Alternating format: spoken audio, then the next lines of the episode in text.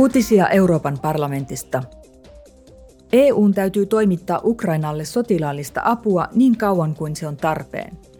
MEPit kehottivat täysistunnossa harkitsemaan vakavasti sitä, pitäisikö Ukrainalle toimittaa torjuntahävittäjiä, helikoptereita ja ohjusjärjestelmiä sekä lisätä ammusten toimituksia.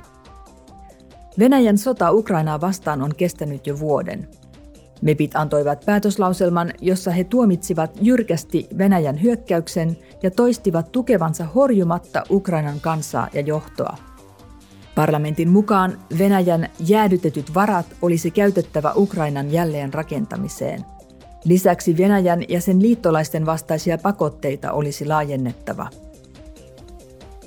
Ulkoasiain valiokunnan valtuuskunta on tällä viikolla vierailulla Indonesian pääkaupungissa Jakartassa – joka on Kaakkois-Aasian maiden liiton ASEANin sihteeristön toimipaikka. Valtuuskunta vierailee myös Hanoissa, Vietnamissa. Virkamatkan päätavoitteena on edistää EUn ja ASEANin strategista kumppanuutta ja parlamenttien välistä yhteistyötä sekä vahvistaa kahdenvälisiä suhteita EUn tärkeimpiin kumppaneihin alueella –